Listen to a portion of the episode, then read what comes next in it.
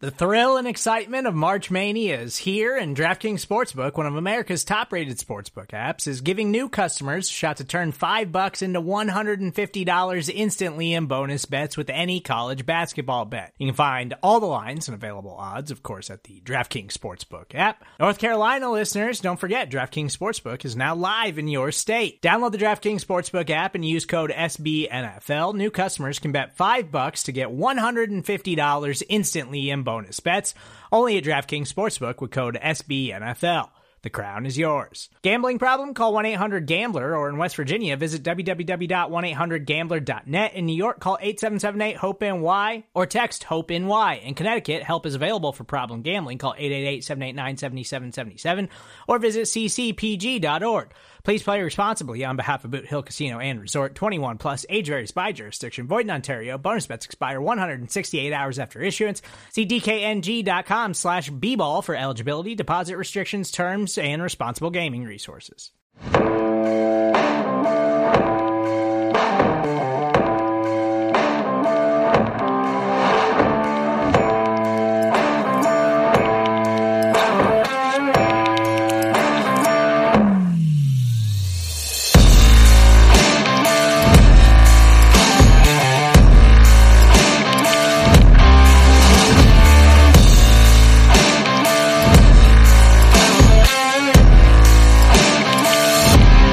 What's up, guys? This is the Talking the Draft podcast. I'm your host, Connor Livesay. Joined by my co-host tonight, Mark Schofield, who is back from Indianapolis, and we got we got a lot to talk about. Um, we're obviously we're actually not going to start with the combine because today has been nuts. So, Mark, Mark Mark looks like he's ready to enjoy a nice cold drink, maybe three or four boxes of cigarettes to just just uh, take the pain. Nah, I- Connor, it's been a day, man. I was on a call um, for something I'm working on, and I got.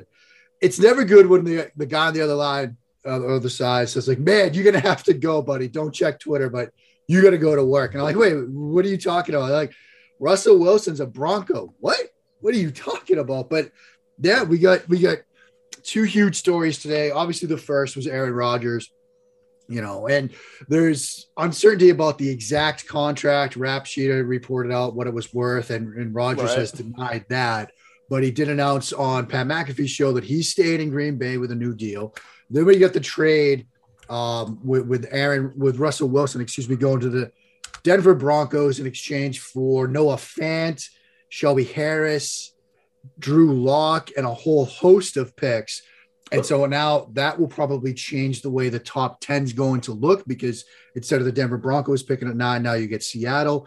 Is Seattle done moving? Do they draft a quarterback there? Do they sit tight and just roll with Drew Lock? So there's a lot of uncertainty there. But obviously, Connor, a massive day in the NFL. So I wanted to ask, actually talk to you about this. I was going to text you about it, but then while I was texting you about when we were going to record, you're like, let's just record now. So I ask you now on the podcast, what are your thoughts on the Russell Wilson trade? Because I don't, I don't dive into quarterbacks like you do. Like that's like your Right. like forte. But when I watch Russell Wilson over the last two years, I'm like, it's not that good, Yeah, that's kind there's- of where I'm at, Connor. right? Like, he's still a good quarterback. right, But right. Is he like all of this draft capital and you know all of these players that they're giving up? That's a lot. Now, I, I think if you're Denver, you're looking at your team and saying, we just need the quarterback. And Right. Maybe we're not getting, you know, 2016, 2017, 2015, Russ, 2014, whatever version of Russell Wilson. But even the guy the last two years is going to be good with what we've got around him, with Jerry Jeudy, you know, with Javonte Williams, with Courtland Sutton, with Tim Patrick. Like you've got a ton of talent around him. You've got a pretty good offensive line that, you know, you might have to add one or two pieces, but you know, you could take that version of Russell Wilson, even the guy that I think you're right, wasn't the elite talent we've we're used to seeing from him the past two years, and he could be a winner in Denver. Now, the other thing to keep in mind is you've got Justin Herbert twice, you've got Patrick, Patrick Mahomes, Mahomes. twice. Like this is going to be a tough division, and the memes and tweets are already going out. Yeah, Russell Wilson went from being the third best quarterback in the NFC West to the third best quarterback in the AFC West. Yeah. Now, I wouldn't necessarily go that far, but maybe. Um, Yeah. Sometimes, you know, there's an argument to be made, right? Yeah, no, I, I mean that's why I was kind of because again, like I kind of talked out of both sides, which I hate doing that. But right when that trade happened, I was just like, I don't know that I would have done that trade. And then I was like, but I understand Denver's going all in, and I appreciate them for doing that because you know, being a Cowboys fan, sometimes you're like, why don't we do things like that? Right. And again, not trading for a quarterback, but why don't we flip the cap switches to not cut two of our best players after we just had came off, you know, like like again, you know, like speaking like of that. people that are going through a Connor's timeline the past Oh, 48 brutal. hours, it's been something. Brutal. brutal. But um, no, I mean that's kind of how I, I'm with you on that because it's just like I mean, three years ago you're like Russell's top two quarterback in the NFL, top three Yeah. quarterback in the NFL. And the last year and a half, you're kind of like, yikes. Is Yeah. he just hurt? Is it the scheme? Is it the play calling? I'm sure all that has a combination of it, but he hasn't been the guy that he was here recently. And again, it could be injury, it could be multiple things, but like- like I said, it's kind of a 50 50 thing for me where I'm like, terrible trade or good job, Denver. I appreciate the the the aggressiveness and let's see what happens here because it Yeah, could I pan mean, out great. I think if you're Denver, we all know, look, the copycat league, all that stuff. Right. Denver just saw Stafford and they saw the Rams go Yep. all in. And, you know, they're probably thinking, look, this is an opportunity for us to do the same, right? The quarterback piece was the missing piece. Drew Lock didn't work out. Teddy Bridgewater didn't work out. You've now got an opportunity to get, after Rodgers, perhaps the second. Uh, the Watson thing is obviously its own little thing, Right. but perhaps the second best quarterback, quote unquote, available out there in Wilson. I mean, it's a guy that still posted an adjusted net yards per attempt of, I think, 7.11 last year, which was eighth in the league, you know, ahead of Mahomes, ahead of Herbert, ahead of, you know, Kyler Murray, and some other really good quarterbacks. And so he still can put up numbers. Now you're going to have talent around him. And, you know, he's only, he's 33, same age as Stafford, basically. Yeah. You know, it's not like they're doing this for a 44 year old Tom Brady. Right, yeah, you know, so I mean, I, I- I kind of understand it. Like you said, like maybe we're talking on both sides of our mouth. It's not, he's not a top two quarterback right now, but he's Yeah. still pretty darn good. Right. And a team went all in with a pretty darn good quarterback and just won a Super Bowl. So that's probably what Denver's thinking. Yeah, no doubt. So how's this going to impact the draft that's coming up in about a month and a half? It, it's that's kind of the question now. Is Right. I think, I mean, there's so many moving pieces right now. I, I think for Seattle, I don't think that I, I've already talked to some people that don't think that a that they're sticking at nine, you know, that they might even trade again because it does look like you're, you're hearing back or up though? I think back to get more picks Okay. because they get a lot of work to do now. And you're Right. hearing that Tyler Lockett might be on the move now. Maybe you know they're actually going to go up. I guess there's a scenario where they're saying because I don't think we got to. Drew Lock's not the guy, right? Like, No. like, they're not going to sit tight with Drew Lock. And so, do they sit tight at nine? Do they move up a little bit? Do we think that they have to move up to get a quarterback, or will like Malik Willis be there at nine? Right. You know, I just got done doing a mock and I had Willis still there at nine, but maybe he's not. Maybe he indeed goes at two, at which point, you know, they're either talking themselves into QB2 or they trade back again. I don't know. Yeah, and, and I mean that's what like the wrench that just got thrown into everything. And it's not it might not even be directly correlated to the Seahawks. Like Right. we talked about the Rodgers thing. Like does Love get traded to a Carolina Panthers or a team in the top 15 that doesn't think they can get their guy? You know, the Steelers. Like Yeah. I That mean, could the be an- Steelers, that's the one that first came to mind. Like the Steelers at 20, because Tomlin, you know, he said it in Indy, you know, he said it a lot of different places. Like it seems like he wants a veteran. right. I don't know if they're going to sit there at 20 and say Desmond Ridder works for us. I think he could, but I think they're going to want to get a veteran.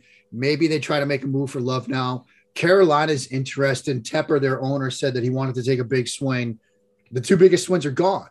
Now, maybe Watson is still out there. Maybe that's what they're waiting on, but I don't know. Do you- is- Does Jimmy Garoppolo count as a swing? I don't know. Maybe you'd rather go get Jordan Love. Um, yeah, it, it's, I mean, if you're Green Bay, Connor, what do you do with Love? Do you hold on to? it? I've I've seen some people in the Green Bay media market say they're going to hold on to it because 38 year old quarterbacks can get hurt. Yeah, I mean, I, I like you said, it's kind of a tough situation that they're in. You drafted a guy in the first. I mean, again, it was a, what the last pick in the first round or one of the last picks in the first round a couple years ago, and you just signed your quarterback to a four-year deal for 200 million, what, right. you know, whatever those details are. So, and, and again, like there's all this talk about the league doesn't like Jordan Love anymore and he hasn't played at all. So it's like, well, do we trade the guy that we took in the first round for a fourth round pick, maybe? Like, right.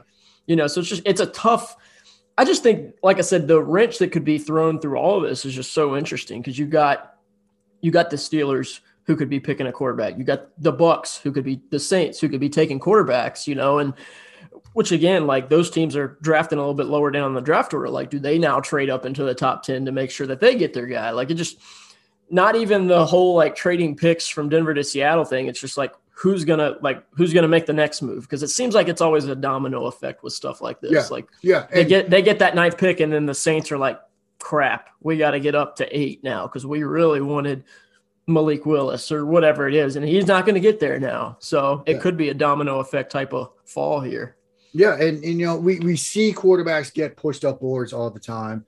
You know, and now that that market seems to be drying up, teams are going to overreact. Like it, it team's going to talk right. itself into giving up future stuff to go up and get Malik Willis, who like a month and a half ago was a fringe first round guy. You know, and Willis, to his credit, has had a great you know Senior Bowl week, had a great combine. I think Desmond Ridder had a good combine as well. But we're seeing these guys start to get pushed up boards. Do we see now? Guys like Strong and Howell, who were right. like, uh, so, in my mind, on the outside looking in. Now, do they sneak into the first round after all this talk of Connor, a, a bad quarterback class, a down quarterback class? Um, do we end up seeing five or six or four or more guys in yeah. the first round than we expected? Yeah, I think we had four in our mock draft the other day with with you know Pickett, Willis, uh, Corral, and then we had Howell go right at the end when we did our mock draft on the on the podcast the other day, and you know that that could be a real possibility. And it's funny because like I don't know where you're at with it and how you do your grading and all that, but like I I pretty much just grade, especially the quarterback position. Like I don't put positional value in right my, yeah, my grade. So like, you know, yeah. obviously if I did, Malik Willis would be a lot higher than he is, but Malik Willis is my first graded quarterback and he's like 40th, you know, and yeah, it's just nuts that yeah, you're gonna have you're gonna have guys get. I mean, like Howell is a, I think he's right outside the 75 for me. I got like Willis at 40, and then um, for me it's Willis, Pickett, Corral, Howell. That's how I have them, and, and Ridder, uh, Ridder, and then Howell. Excuse me. And like all five of those guys are from like 40 to 90, and it's like there's a good chance that four or five of those guys go in the top 32, which is which That's is great for teams the, like the, the, the the end of the first round and early second round who are not drafting quarterbacks and want good players. Yeah, I mean that's just the position of value. We've talked about it here. Like the team that ends up going first to QB, whether it's at two, at six, at nine, wherever, that player that they draft might be in the 20s or 30s on their board. It's just the positional value right. of the quarterback spot makes and those are, guys get overinflated. Are we going to be here next year? You know, right? Like, we don't want to be here. And as as easy as it is to sit here right now at the start of March in 2022 and say, yeah, with CJ Stroud, with Bryce Young, with Phil Jurkovec, like it's going to be a better group. We don't know that for sure. Right. I mean, this time last year, we were like, man, Spencer Rattler, Sam Howell, that's one, two in the draft. Like those guys yep. are going to be great. And here we are. So you don't know. And, and so it's like, well, might as well at least get this guy now who get him a year in our system and roll from there. It's crazy, but that's for for teams like the two that we're fans of, the Patriots and the Cowboys. You know, that means at 21 and at 24, guys at other positions that are very good players will probably be there. And we're going to get into the combine in just a second, but I wanted to touch on one more thing. I've heard you mention quarterback at two a few different times since we started recording. Is that, you think that's legit picking up some steam? I do, Connor. Um, I, I feel like that switch kind of got flipped in Indy. Um, I'm still of the mind that Kyle Hamilton like makes sense for Detroit at two. And I know Hamilton didn't test well, and we can talk about that. But I still think he's one of the best players on film in this class. Um, so I still think the line's going a different direction. But you know, more and more mock drafts from people in the know and more and more of the talk around Indy late at night was like, yeah, they kind of like Willis. Um, and, you know, if you're Detroit, you're not going to wait at 32 and roll the dice or like try right. to get up. If you like him, you draft him at two. And apparently they like him. And that does seem to be getting steam. Wow. That's, yeah. That would also throw a wrench in things, I feel like, because then you really start to hit the panic button if you're a team in the teens or 20s looking for a quarterback and they start to fly off a lot earlier than we expected. Um, yeah. You did give us a good segue too. You talked about Kyle Hamilton. You talked about how, you know, great player on tape didn't test, not that he tested bad, he just didn't test to the level that you thought he would. Right that's a common theme for a lot of these guys. A lot of these good, highly ranked players coming out of Indy, Treylon Burks, Kenyon yep. Green. Um, I'm sure I'm missing a few, but like those are the three names. I mean, even Aidan Hutchinson's like getting crap for testing well. He just didn't run a four four, and he didn't run a you know he didn't jump out of the gym. I guess right. is what people were disappointed in. But my Twitter timeline is filled with Treylon Burks is slow and not explosive. That's not what we need in the draft. And I'm like, look, he didn't test. Like, I guess if you just look at the numbers, you'll go, okay, yeah, he didn't run super fast and he didn't jump out of the gym. Slow and explosive are the two least like that. That's at the very bottom of the list of the things I would use to describe Treylon Burks when you turn on his tape at Arkansas. Yeah, and like I, I literally just got done writing this this sort of sentence or two. Like, what do you value more? What he did in shorts and a t-shirt and Lucas Oil, or running away from the Alabama secondary in pads right. and helmet in the middle of a game on an SEC Saturday. Like, is four five five blazing fast? It's still fast. He's also 225. Like, yep. it's not like he's 198 posting a four five five. I mean, 33 inch vertical. Is it, you know, the best vertical of the group? No it's still pretty good. And you right. see him on film with a very impressive catch radius and the ability to sort of turn back and locate and the back shoulder ball. And so, you know, I think it's a matter of does Indy really translate to NFL Sundays? Or are you going to draft a guy to be a track star or to be a wide receiver? And I, yeah. I think I still think Burks is a first round guy. I do um, too. If I'm, you know, Dallas at 24 and he's there, I think about it, obviously. Yeah. But yeah, I mean, people are probably going to overthink it now. I mean, I've seen the same things about Ham, Kyren Williams, Hamilton, obviously, Green, even Hutchinson, like you said, although I thought his three cone kind of made up for it because that's what you're worried about for a guy coming off the edge. But yeah, I mean, we overreact to Indy. People are going to now draft, you know, Tariq Woolen, who I like. They're going to draft him 40 spots before they right. probably should because of what he did in shorts and a t-shirt. Yeah. And, and I guess it's just so frustrating because, like, you hear every year, it's like, well, don't overreact to what happens here. You know, like, don't move a guy 40 spots because he runs fast. And then now, That's I do. like I like both players a lot, but now I'm hearing that Z- Zion Johnson is the no doubt, oh, you know, offensive guard one. And I'm like, Kenyon Green is really, really, really good. He can play yep. multiple spots. He didn't test as well as Zion Johnson. And I like Zion Johnson, but I think that that is – what's wrong? I guess what's wrong? With, it's not the combine's fault, but what's wrong with the combine? Yeah. Right now, Treylon Burks is slow, is non-explosive, and Kenyon Green sucks because he didn't test as well as. Yeah, and I also think you need to remember the combine format had these guys meeting with teams in the morning, right. benching in the early afternoon, then doing the 40, then positional drills, then some of the other stuff after it. That's the long day. And I do think that, like, yes, pro day times sometimes get inflated, but you're going to see some of these guys that maybe didn't have the best 40, maybe didn't have the best three cone or whatever drill you're worried about, do much better at their pro day, perhaps than you would even expect them to do, given the sort of inflated pro day testing times we see. And So, you know, I, I think, you know, don't overthink it and don't count yeah. stuff twice. Like, you know, using the Woolen example, he's fast. Okay. We saw that on film. Don't count it twice. Like, and, you know, uh, with Hamilton, it's like, I saw the dude go one hash to the opposite sideline for an interception in the middle of a game in full pads. So right. he didn't run a great 40. And maybe this is more an indictment on Notre Dame strength and conditioning coach because Kyren Williams didn't test well. But like I saw what I needed to see on film. I'm not going to worry too much about a safety that I saw go sideline to sideline on Saturdays and say, oh, well, since he ran a bad 40 in one night, he's off my board. No. It's also crazy to me, which I get. It does matter, and I, it doesn't. It doesn't to me. Again, I'm talking out of both sides of my mouth again. But what did what did Hamilton run a four six four, four five, uh, four six? five nine, I think. If Hamilton ran a four four nine, he'd be talked about like the best combine generational prospect. A, a, tenth of a second makes yeah. people go from terrible to elite, and I'm like, that's not a, like if you if you run a race, the difference the way those guys finish is like inches. You know, yeah. like it's just not. I don't know. It, it, I hate that that's what we've we've we've turned into, but I, I get it because we wait all off season for this event to pop up. It pops up, and we have high expectations for these guys. When they don't meet them, you you want to throw out the the takes, I guess. But if Hamilton runs four four eight at his pro day in a couple of weeks, their narratives are completely gone. All right. The idea that he's slow is completely gone. And some people might say, "Oh, well, you know, it's wind dated. It's Notre Dame."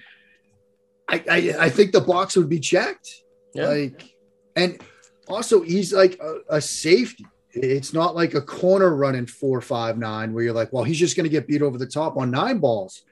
It's a safety. It's it's different. His awareness, his recognition, his ability to read quarterbacks, like that little half step you know, the tenth of a second. If he reads the play right and gets ahead of it with his eyes and his mind, he makes that gap up with his mind right. by getting there a step early or or starting his break a step early. And so, yeah, the, the, the overthinking, we do it all the time. We say we're not going to, and we do it, and here we are doing it again. Yeah, no doubt. Um, let's talk about some of these guys that did impress us because we've kind of, I guess, we've been negative to start, but uh, dude, the Georgia defense. I mean, just we don't even need. I mean, yeah, all of them, man. I mean, I wrote in my winners and losers piece. The Georgia strength and conditioning coaching staff, like they're the winners of this week, man. Yeah. When your punter's running a faster 40 than. Kyle Hamilton. I mean, and again, like it's crazy. Like Devonte Wyatt's like the sixth guy that you bring up. And he, I mean, not the freakiest workout, but like that's a great workout for an interior defense lineman that's 309 pounds. Yeah. He ran a four seven seven, I think it was, and like the the explosive numbers were good. But again, when you have Jordan Davis at 341 pounds, just I mean that's just absurd. Travon Absolutely. Travon Walker's numbers probably were more impressive to me than Jordan Davis's, just because like he's 6'6", 275 pounds. You know, yeah. like when you look at the when you look at the three cone for that, I'm just like, how? Right. That's nuts. Yeah. I mean, I, I was very happy though to see Davis's 40 just because you know, we'd seen the fact that he's right. fallen, like he's just a first and second down guy. Like, what are you going to do right. with him on third downs? It's like, well, you're going to keep him on the field on third downs because a guy that size can get to four, seven, eight on the 40, like with a 10 yard split in the elite category. Like, he can get after the passer. And I think his floor is now 17. Like I don't see a way he gets past the Chargers at 17. I keep thinking about Baltimore at 14. Like, yeah, that that's a Baltimore Raven pick right there. Um, yeah, I mean, I think Walker and Wyatt, those three guys have like pretty much cemented themselves into the first round at this point. And it's probably to be expected. You know, that was such a good defense, but I thought those guys did extremely well. The two tight ends, uh, Jelani Woods uh, from Virginia right. and Okonkwo from Maryland, they tested extremely well. It's sure it's a you know it's a weird tight end group that we've you know we've talked about it a bit. You know, but those guys might have got themselves into perhaps like the day two mix with what they right. did. You know, Olave and Wilson, I think, tested well. You know, yeah. Olave's initial I was at dinner when that 40 came across right. in the 4 2, and it's just like, whoa. And yeah, I got adjusted, but we thought those guys were fast. They tested faster than I think we expected, though. Um, so good weeks from them. So those were some of the guys that stood out to me. Uh, what about you? Um, I, I know he didn't do but the 40, but I was glad to see Kaiir Elam run well. Yeah. Um, because that was one I had some questions about. You know, there's some some some tape of him getting beat a little bit down the field. So you're wondering like, okay, is it a slow thing? And he ran a four three nine. So that kind of cements that as okay, you know, let's see why he's getting beat deep, but it's not because he can't run. Um, you mentioned Tariq Woolen, which we knew he was going to test really well, but he probably exceeded those expectations yeah. as well. Um, and that's just a guy for Cowboys fans. Like they don't draft, draft small school guys often, but that dude fits the prototype for them. Tall, yeah. long arms, big, runs fast. Like that's what they want in their secondary. Um, yeah. Alec Pierce out of Cincinnati. Yeah, I did not see that one. Freaky workout. Yeah. Skyy Moore ran 441, I think it was, jumped out of the gym. Like, I mean, again, like we, we talked about Kenyon Green not testing well or test not testing, you know, as good as some of the other guys. But like, if you're a Cowboys fan, even a Patriots fan, like you're drafting at the end of the first round. Some of those guys who are like borderline, you know, are we sure? Jordan Davis, he didn't even go in our first round mock the other day. But if Yeah. you're the Cowboys or the Patriots and he falls, I mean, again, they I know they they Christian Barmore is in New England, but Jordan Davis is there at 24 now. It's like absolutely, You run you to the podium. I mean, Right. even with Barmore, I mean, you have Barmore and Jordan Davis next to each other. Forget it. I mean, yeah, yeah, that that was a, a huge job from him. Um, you know, interestingly enough, I think Desmond Ridder tested really well, he did. and I did not see that coming. Like, I don't love Desmond Ridder. Like, you know, when I watch his tape, I'm not like, oh, big, huge fan of this guy. But I feel like he's still like disrespected a little bit. I do too. I do too. I mean, I think he's going in the first round. I, I it's weird, like the Willis buzz, obviously what Kenny Pickett did this year. It's like this guy led his team to the playoffs. Like, And made some really nice throws in that in that Alabama. I mean, like there was a few throws he made in that Alabama game that I was just like, this is gonna help him. And it didn't and for some Yeah. reason, like no one really talks about yeah, I No, feel like but- his his senior bowl kind of hurt him a little bit because Right. like Willis had such a good week, and you know he was really the talk. Like, but I I just feel like the senior well. bowl for quarterbacks is always such a tough thing, man. Like Yeah, Like it is. Like I mean, Josh Allen at the Senior Bowl, people thought he was, you know, nobody liked Josh Allen at the time, but people thought he was going to like separate himself there because he's got the big arm and like yeah, didn't have that great of a Senior Bowl week. Baker Mayfield like didn't have that great of a, you know, which I don't know. It's just a tough thing because you're throwing to guys you've never thrown to before. You're doing things on offense that you've never done before. So, like you said, like I think it that definitely had a lot to do with Ridder, like the the steam kind of cooling down. But I just I love the Senior Bowl. I value it, but like for the quarterbacks, it's almost just like it's such a tough environment that they're thrown into. Like you're Yeah, throwing to and- guys that you have no clue how quick they are, how how quick they snap their routes off, like how they run their routes. It's just a tough thing to do. and Carson Strong actually talked about that a little bit. He said like, you know, the the combine was like a, a nothing experience compared Right. to the Senior Bowl because Senior Bowl you're like learning an offense you've never learned before. You're basically getting tested on at every rep. You're throwing to guys you haven't thrown to before. You know, you're you know taking snaps and standing in the pocket behind an offensive line. You don't know how the, that left tackle is going to hold up. You don't know how that guard's going to hold up. It's a lot of uncertainty to it. It's a lot tougher at the combine. It's just like yeah, you know, I'm here. I'm talking to the media. I'm going to do some drills. I'm going to throw. Like, it's a much more controlled, easier environment. And so, these quarterbacks that go to the Senior Bowl, like, you can help yourself. Mac Jones helped himself, but it's a tough thing to do. And you know, you've got all of football media and all of the NFL like scrutinizing every single rep. It, it's tough. Yeah, no doubt. Um, I want to close out with the linebacker group. Um, we got an interview coming up at the end of uh, this podcast uh, with the linebacker in this draft. We'll keep it a keep. We'll tease it here at the end, but um, I thought the linebacker group tested really well too. I mean, Troy Andersen ran a four four two. Christian Harris ran a four four. Uh, Channing Tindall ran a four four seven. I mean, just dudes. Quay Walker tested well. Le- Leon uh, Leo Chenal tested a lot better than I think a lot of people expected, um, being that he's kind of that prototypical like inside linebacker, run defender. Um, but he tested extremely well. I mean, did any of these linebackers stand out to you and really catch you off guard? Um, as far as like, okay, like for me, it was Christian Harris. Like I, I knew he was athletic, I knew he could play, but like seeing those numbers that he put up, I was like, damn, like we're talking about him like top 50, but did he just work himself into the first round? I think he did. I was really sort of surprised by how well he tested. I mean, guys that I thought really tested well. I mean, I, I think, you know, Harris stands out there. I mean, just the way he tested, the way he moved, the numbers he put up. I was really sort of impressed with like what he did. And I think, you know, maybe doesn't get all the way into the first round. I mean, because off ball linebackers and how that position sort of been evaluated. Um, but I do think that that speed is something that translates. And, you know, you go back and you see a number like that and you look back at the film and you're like, okay, well, I don't want to double count it, but like, yeah, he's fast on film and it certainly showed up here. that's certainly going to help him. I I had a show this morning. There was like, you know, Dean's size. Is that going to be a concern for teams? That I don't know. Um, I, I, still think you're getting a heck of a football player if you draft him, but I, I feel like some teams are going to look at him and say he's more of a safety. But like, what do we do with him? He's just like tweener type. Um, so I'm wondering how you feel about that. But I think Harris was the guy that helped himself the most. Chenal, of course, obviously, right. the guy's massive. I mean, he's just a freak. Um, you know, and all those Wisconsin guys are huge and going to put up massive numbers when they're benching. But I think Harris is the guy that really stood out the most.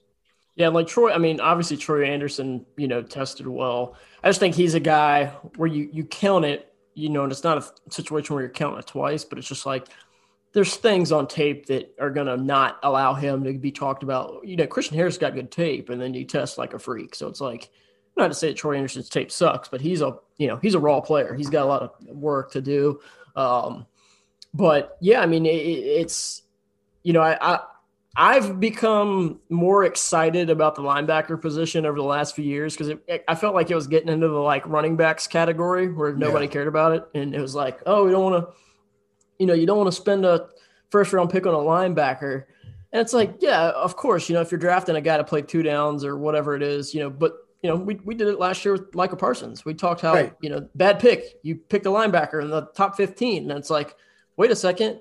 He also can get you double digit sacks. So, like, if you draft guys like that that can do multiple things, that can rush the quarterback, that can cover a little bit, like that have the athletic traits to do more than just play the run, the linebacker position can be valuable. We just saw it with Micah Parsons. We see it with guys like Fred Warner um, Lavonte David, like those are good linebackers who can cover, they can blitz, they can tackle, they can do all those things. So it was nice to see. I mean, like the we keep talking about the Georgia guys, but like Channing Tindall, Quay Walker, they tested well, they measured in well. I think that that's big for those guys. Um, is you know day two linebackers, early day two linebackers.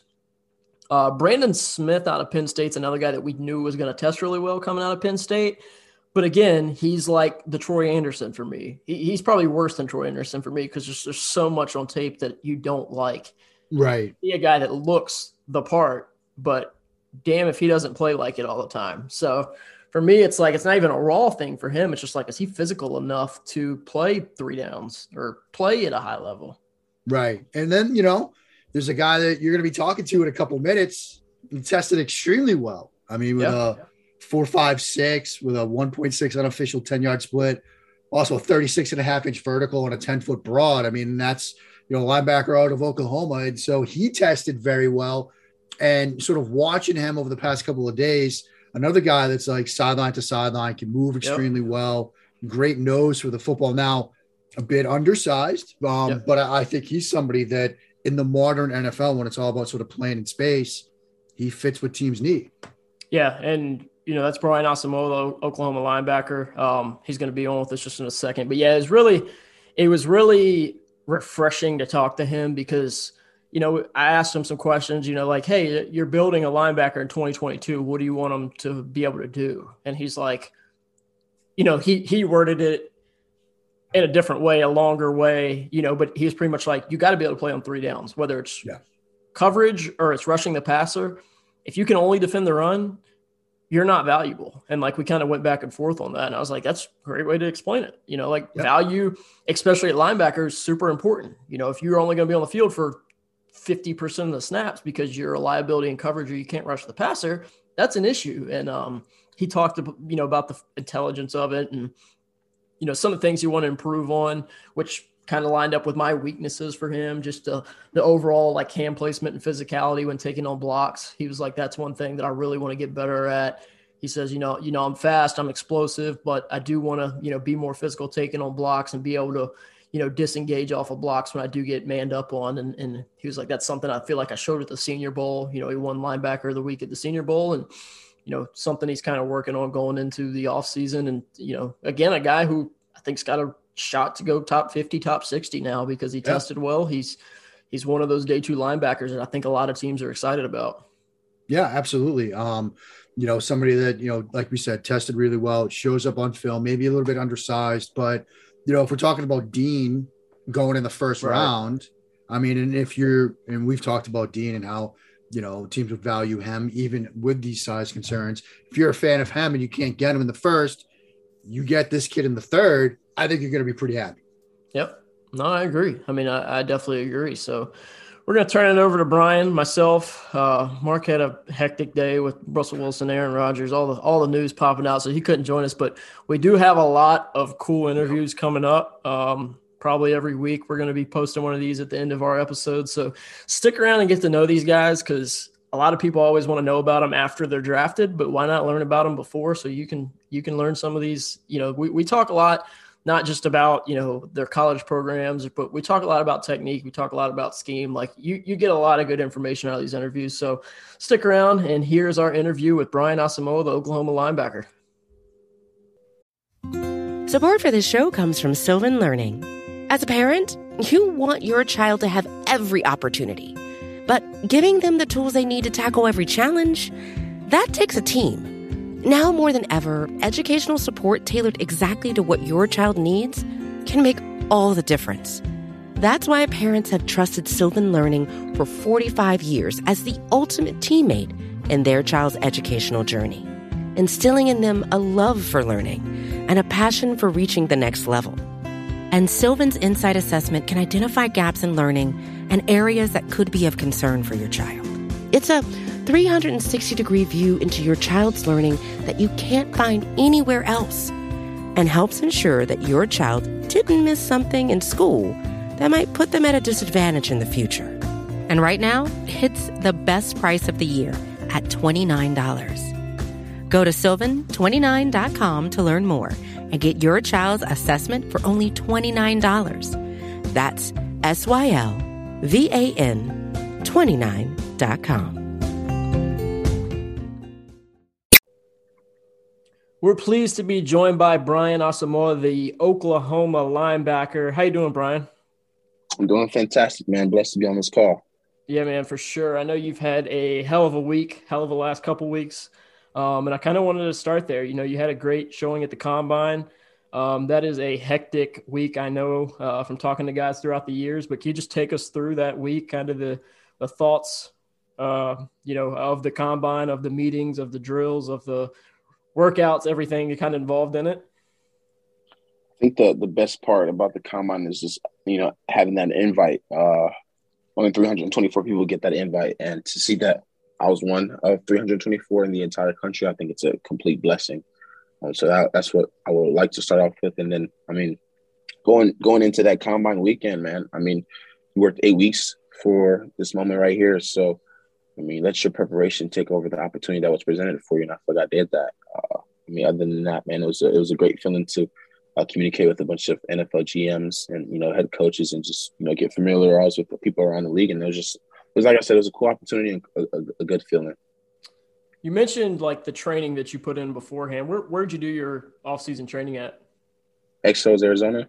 Okay, cool. Yeah, it's one of the the bigger and better ones out there. So, um, I know that you, you know, pretty much when the college season ends, you go straight there and you start getting ready for, you know, the 40s, all the, you know, they, they kind of take you through with the gauntlet of the drills and everything. Mm-hmm. Um, what's the biggest takeaway from that, that, that whole preparation for the combine? Cause I, I know a lot of people are like, okay, you're drafting these guys to play football, but a lot of this leading up to the actual draft is how fast do you run, how high do you jump, you know, all of that. So like, how do you balance the combine, like, you know that that whole aspect of the the 40s the the three cones all of that and then aspect of like playing football learning up on the you know diving into some of these teams schemes and seeing what they do and seeing how you can be used at the next level. I think the most important thing is understanding that it all takes effort and technique. Uh, that's something that i honed on when i went to exos arizona was you know try to maximize everything and, and you know maximizing everything starts with effort. And then now let's sharpen up the technique so then you have effort and technique. So those are the main things for me going in. Um, and I feel like I, I honed in on those things and I did those things and, you know, sharpened a lot of my skills. Uh, the things that helped me to become a football player as well was like going into that senior bowl week uh, where I was, you know, uh, you know, blessed to have coaches, you know, like the Jets coaches who helped me enhance my skills. Um, you know, competing with the best of the best, which you know, raised my raised my bar to a higher level because when competition comes, you know, I, I get alive. So um, that, that was also a fun experience and another way that you know, I can continue to get better. But you know, mentioning the 40 and, and I feel the 40 and you know all the other drills, I feel like all that is an evaluation to determine, you know, what type of football player you are. I mean, if, if those things didn't matter, then you know, while the, while they have a big a big um a big thing about it, you know, NFL right. combine where that is, you know, assessed and those things are, are, are shown and those things are recorded. If it didn't matter, then we wouldn't have an NFL combine. You know what I mean? We'd just be drafting guys off of film. So all those things are just evaluation of the type of person you are, the type of football player you, you can be, and you know the skill sets and athleticism you have. I think that's the stage where you get to display all those things. And uh, you know, I feel like going to Exos Arizona, going to the Senior Bowl, all helped me prepare uh, for the NFL con, but also just helped me in future references as well. For sure, and I want to get into a little bit of the Senior Bowl just because that's such a big week, and it. I think it's a great week of preparing the, you know, I know you're a redshirt junior, but the, the upper class guys coming into the combine because the juniors and sophomores who don't go to those all star games, they don't have the the opportunity to go through that. So I know that that week is a you know exceptional week as well. But I want to touch on the combine for just a, a minute longer. I mean, obviously you're an athlete; it shows up on tape. Um, a lot of people talk now like is the combine overblown, and I'm with you on it. Like I think it's still really important um, because it again like yeah like fast dudes might not run as fast as you think they are but like they're still fast like you watch the tape and you right. see and, right. and again like i've been doing it like a, a, lot of people now are like, well, tra- eh, different player, but like they're like Treylon Burks is slow, and I'm like, did you not watch Treylon Treylon Burks play at Arkansas? Like the last thing mm-hmm. you can mm-hmm. say about that dude is he's slow, but he didn't Facts. run a four three, so now it's you know it's overblown. Um, how tough is that for you know you a guy getting ready to get drafted going into the week and like you have that pressure of like okay I know on tape I'm fast but I have to run fast I have to you know, run a good three cone. And like, obviously you tested well, but is there pressure on you heading into that week to know that you have to perform above expectations? Honestly, I feel like pressure is a privilege. Um, you know, when pressure is put on you, that means a certain standard or a certain, um, they, they, they have high aspirations and or high hopes of, you know, seeing the things that they want to see. And I feel like, like I said, the preparation that you put in, you know, gives you an opportunity to display all those things. When you're not, when when you feel like you're pressured or or you don't feel comfortable, that means you're not fully prepared enough. Like, you know, going into that comment, I was pretty prepared. Um, you know, ran a decent time. Four four was my goal. Um, fell short of that, but at the end of the day, man, you know, on to the next. You know, the, the, the film speaks for itself, like you says, or like you said. And I mean, I mean, other than that, man, you can't control what happened last week, man. That, the only time, the only thing you get to control is the day, you know, right now. So you got to continue to, to to put your best foot forward for this day that you've um, that you have and then continue to just continue to move forward. And you can't, you, like I said, you can't control what happened in the past, man. It is what it is.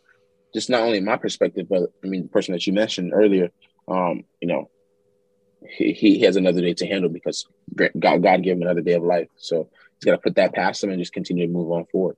Right. Yeah. Good. Good. I love that answer. I mean, we're uh we do NFL draft coverage as a whole, but we cover the Cowboys a lot too. And uh, Dak mm-hmm. Prescott, mm-hmm. quarterback for the Cowboys, always says pressure's privilege. You know, it's it's something mm-hmm. he always he always says. So I always love that answer.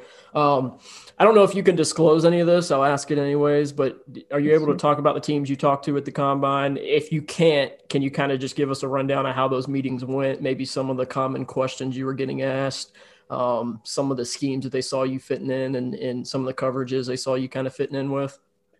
Yeah, I, I met with a, a, bunch of teams formerly, um, you know, all around the league, NFC, AFC, does, didn't matter. Uh, we went over film, uh, you know, asking about my family background. I'm just really trying to understand the type of person you are when you, are simply just trying to hire someone, you know, for a job. So just those general questions. Um, and I feel like I answered all those things co- uh, correctly and well. And I feel like um, you know, those former interviews gave me an opportunity to, like I said, get to meet those guys that I watched on TV and seen them coach, um, right. and, and, just shaking their hand, man, and just telling them about my family and how you know I could fit in their defense, um, whether if it's a man-to-man defense, uh, whether if it's zone defense, I can come in and show you know my capabilities and things I can do to contribute to the team. And I know, again, you know, like there's so many different defenses, so many different schemes, different responsibilities for linebackers to play at the next level. Um, was there something that maybe they I, I talked to you know some scouts and stuff throughout you know the years of doing this, and they say that they like to kind of pressure you guys a little bit, like maybe be like, yeah, you're not great at doing this. We want to see, you know, can you what are you, how are you going to do improve on this by the time we draft you? Was there like anything there where teams might have like not tried to like you know talk down to you, but be like, hey, we want to see you do this better. How what was that one thing that maybe they put pressure on you on? For me, I know the things I needed to improve on going into the draft. Uh, going into the draft right now, I knew um, you know, just watching my film all over again, things that I could have done better was uh, block destruction. Um, and an opportunity for me to get better at my block destruction was the Senior Bowl.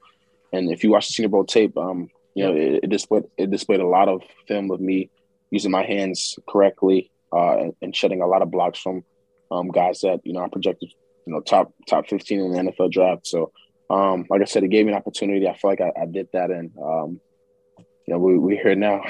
yeah, no, and that was kind of like we're gonna get into the Senior Bowl, and that's kind of the theme I get from talking to you guys over the years is like you kind of get that constructive criticism, if that's what you want to call it, you know, from from you mm-hmm. know the NFL or from your college coaches or what they're hearing, and uh, you kind of go into those All Star games and, really kind of show, okay, like I've improved on this from the end of the college season, or and it's so hard, like when I watch you guys at Oklahoma, like that defense is tough to evaluate and then like project how you guys get into the next level, you know, because you see guys mm-hmm. like Perrion Winfrey and Neville Gallimore is a guy in Dallas that, you know, like you watch you guys on tape and it's like, man, like they, they don't always ask them to do the things I think they're best at. And that might, you know, not, not, not, not criticize the scheme, but that's just what, you know, when you evaluate it, sometimes it, you see that. Yeah. And, um, I mean, I feel like everything you're saying is, is true, but um, at the end of the day, man, whatever defense that you're in, man, you got to go out there and execute what the defense is. So you really can't, really can't get mad at what you know the call is. You just got to go execute the call, no matter if it's it's putting you in a bad position or it's making a different position look good. Um, you know, not idolizing your skill set. At the end of the day, man, the defense is called and you're in, you're on that tape, and you got to go, you execute the call, make a play. So, I mean, it is what it is, man. You just continue to move on and just try to put your best foot forward. Absolutely, absolutely. Um, so you had a great week down in Mobile. You you you improved on some things that you wanted to kind of improve on. Um, how big was that week for you in this evaluation process for the coaches to just see those things you improved on, but also just see you around a lot of the best players in the country? You know, obviously you played at Oklahoma. You're a great player. Putting you in a room full of those guys, you really get to stand out, and I feel like you did that. Um, how big was that for you for your evaluation process? Uh, like you said, man, I did. I, I, did feel like I stood out. Um, you know, winning linebacker MVP of that right. week, um, kind of displayed, you know, all the hard work that I put in, not only at Oklahoma, but you know, on that on that big stage in front of a lot of NFL scouts and GMs, and you know, just NFL teams, you know, with the Lions and and, and Jets who coached me. Um, but yeah, it gave me opportunity to just present my, my capabilities and skill sets within, you know, playing football and that's running sideline to sideline and, and covering, uh, you know, tight ends and, and running backs extremely well. You know, those those are the things I possess, you know, and, and, the things that I want, you know, teams to see. And those teams got an opportunity to see that up close in person. They got a uh, they got an opportunity to see me run sideline to sideline up close in person. They got an opportunity to see me guard tight ends running backs up close in person. And like I said, I, I showed my capabilities and the things I can do on the field. And I feel like the Senior Bowl was just a great stage because it's you know the best of the best in the entire country. Um, and you know, I feel like I, I, held my own and I exceeded and I, I did, you know, what I needed to do. I did what I wanted to do was winning a linebacker MVP going into that, knowing that, you know, this is something I wanted to accomplish. And I did that. Like, like I said, the senior bowl gave me a great opportunity to, to show uh, NFL uh, reps, you know, the talents that I have and um, what they're getting from me when they draft me. Absolutely. Definitely. Uh, great answer. Um, so I wanted to, you touched on like the coverage aspect of playing linebacker, and that's become probably more important over the last two or three years than it ever has been because you got so many of these athletic tight ends, so many of the running backs nowadays catching the ball out of the backfield, and you know you can't play dime defense all the time. You, you just can't. You got to have linebackers on the field that can cover, they can run, they can hit, all the things that you do really well. Um, from a coverage standpoint, kind of put yourself in the shoes of an NFL linebacker now covering a guy like Travis Kelce, who's almost mm-hmm. a big slot. He really doesn't play that inline role, but you might be forced to go out wide and cover him. How do you cover? Like, how would you step up and cover a guy like Travis Kelce in a man coverage opportunity? Is it is it pressing them at the line? Is it giving them you know cushion and then kind of crowding them at the catch point? Like for you, what like your your ideal plan of covering some of those big name tight ends nowadays? Um, you know, it's, it's kind of hard to discredit, you know, those big name tight ends because they do it. They do it in the NFL, you know, against you know other um, NFL athletes who are, you know, in the league and who are excelling in the league. And I mean, those guys are having a hard time covering Travis Kelce himself. Absolutely. So to sit to sit here and just say, you know, I'm going to come in and just, um, you know, guard him. Um, I mean, he's a, he's a phenomenal tight end. Um, but the things I'm going to do to to I guess uh, shut him down or, or, or slow him down or stop him uh, was just you know understanding the game where he is on the field the certain route concepts I can get from uh, you know his alignment on the field, um, and, and, just you know relying on my man technique, whether it's pressing him, whether it's giving cushion, and understanding that I have uh, speed and I can use speed to my advantage when covering these big tight ends. So um, it, it, all varies, man, and you know, like I said, man, he's a phenomenal tight end. Uh, and that matchup is something that I, I mean, if it presents itself, I can't wait because it's uh, you know he, he's one of the best tight ends, and uh, going against him and, and me being able to, to show what I can do, um, guarding him will, will be uh, huge. And uh, if, if, when I do, um, when I do guard him and, and I handle my own, uh, I mean, you guys going to see type of technique and stuff that I use, to be honest. Right. And you and I love how you touched on like the pre-snap alignments and all that first, because I think that mm-hmm. when you turn on your tape, you see a guy who's he has great football IQ, like the instincts are there. You you sniff out screens all the time. You kind of you're a step ahead of what's going on. I think that's what one of the things that makes you a great linebacker.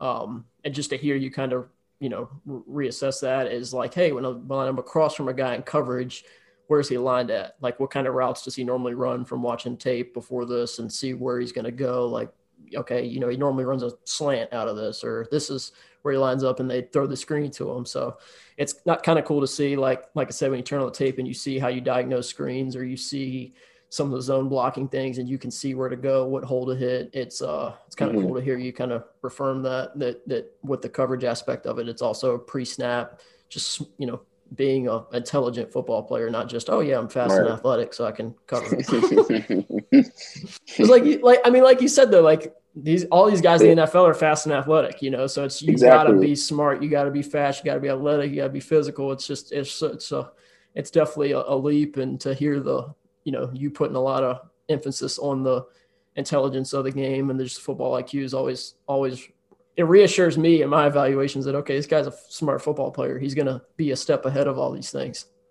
No doubt, no doubt. I mean, I mean, it's like playing corner. You know, you know, Jalen Ramsey doesn't rely on his you know, God-given abilities. He, he studies the game, and you know, just watching his um, his uh, interviews and um, you know his his play-by-play uh, on the field communication. He just under, he, he understands the game. He understands this guy if he's lined up five by, you know, five by six and, and he's six yards, you know, away from the sideline. He understands that he can get a lot of different concepts out of that. But. Okay, he's he's on the right side of the formation. You know what I mean? He it's three by one and he's this and that. So all those things kind of matter. Um, because you know a lot of guys, like I said, a lot of guys are talented in NFL. A lot of guys aren't just super athletic freaks. They're all student of the games, and you know that's what separ- separates you from being a, a, good football player to an elite football player. It's that you know Absolutely. instincts. It's that knowing a play is about to happen before it happens. Understanding the type of route concepts that you can get um, from a certain formation, and those are the things that's going to separate you. Absolutely, absolutely. Um, so I want to. We haven't really talked about Oklahoma, but I do want to kind of dive into that a little bit. What what led you to Oklahoma when you were coming out of high school and going through the recruiting process? Um, like so, you I was recruited by Oklahoma. The reason why I chose Oklahoma was because I felt a connection with uh, Tim Kish um, and Mike Stoops, guys that were from Ohio, uh, Youngstown State, and they knew, um, you know, kind of my background. Um, and then when I got when I took my uh, visits, um, I just felt, you know, a connection, the family environment, the tradition, um, the the opportunity to win championships there was all the things that were appealing to me and the things I wanted to accomplish when I got there. So, uh, I mean, we we handled, you know, probably like you know, two thirds of that, you know, winning Big 12 championships and the main goal was to win an Natty, but we didn't handle that. But just like I said, having the opportunity to go to the playoffs several times and, and showcasing my abilities at the biggest stage was, you know, something that was evident, something I wanted to do. I know he's not there anymore, but I do got to ask Lincoln Riley question. You know, obviously a big name in, in college football. A lot of, mm-hmm. a lot of, uh, I guess you can say criticism surrounding that now that he that he left. What's it like being a college? You know, I know you're getting ready to go into the NFL, but being a college athlete nowadays and just knowing how that kind of whole business works. Was it frustrating for you? Did you understand it? How'd that whole process come down? Honestly, I think he made the best decision for him and his family, and you can't knock him on that, man. Uh, if anybody gets the opportunity to make a decision that's that he feels is best for him and his family, he's going to take that 100 percent of the time. So uh, like I said, he truly made the decision best for him and his family, and you know, all you can do is respect that. And I'm just curious. We hear a lot in the NFL, like it's almost two separate teams. You got your offense, you got your defense, you got your special teams. Coaches in the NFL, like if you're an offensive head coach, you don't have a ton to do with the defense. Is that a similar thing in college, or is is it was he involved with the defense a lot, or is it was it more of a split aspect to it? It's, it's kind of, it's kind of a split. You know, he was an offensive minded uh, right. you know, coach. So he handled a lot of the offensive stuff, and you know, Grinch handled the defensive stuff. Sure, sure.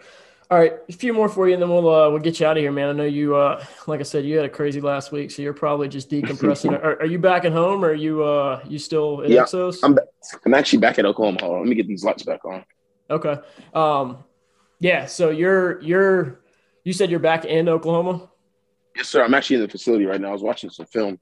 Nice. Cool. Cool. Um, so now that you're talking about watching film, I know you're spending a ton of time watching probably film of yourself, watching some like what, what do you watch film of nowadays? Is it your tape? Is it other linebackers tape? Is it NFL defenses tape? Like what do you watch? How do you how do you evaluate film nowadays? So wait, so which one you said? Am I watching? Um, who am I watching? What type of film am I watching? Right like, now? are you watching yourself, trying to improve on that, or are you like, let's, you know, do, do teams give you hey, I want you to study our offense. So when we bring you back on a, you know, 30 visit, we're going to talk to you about how you do, you know, like just kind of take us through like what you watch nowadays in the film room. So right now, um, a lot of the questions, are, a lot of questions that's being asked is just me, you know, communicating about my defense.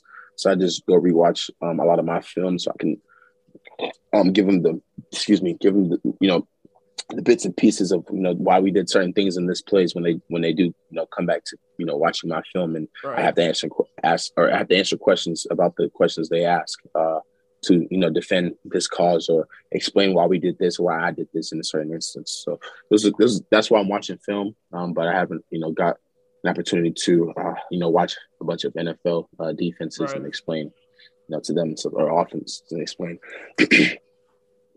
So my favorite question to ask, especially linebackers, but I try to ask it to every position group that I have on the show, is build me your best NFL linebacker in 2022.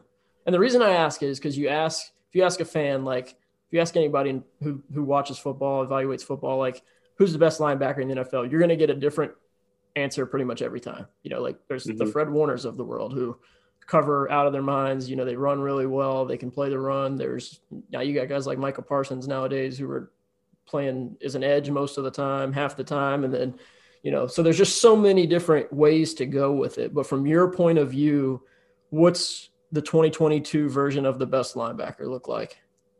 I think it's me. Um, you know, the ability to run sideline to sideline and cover, uh, being a, a, a real three down linebacker know, possessing all the skill sets that I have, it's, it's the new age linebacker. That's why I always say I'm a new age linebacker because I can do all those things. Cover, I can run sideline to sideline, play the run, and three down I mean, player. Go out there and blitz as well. So I, I feel like you know, new age backers, it's everything I possess in, in, in playing the game of football.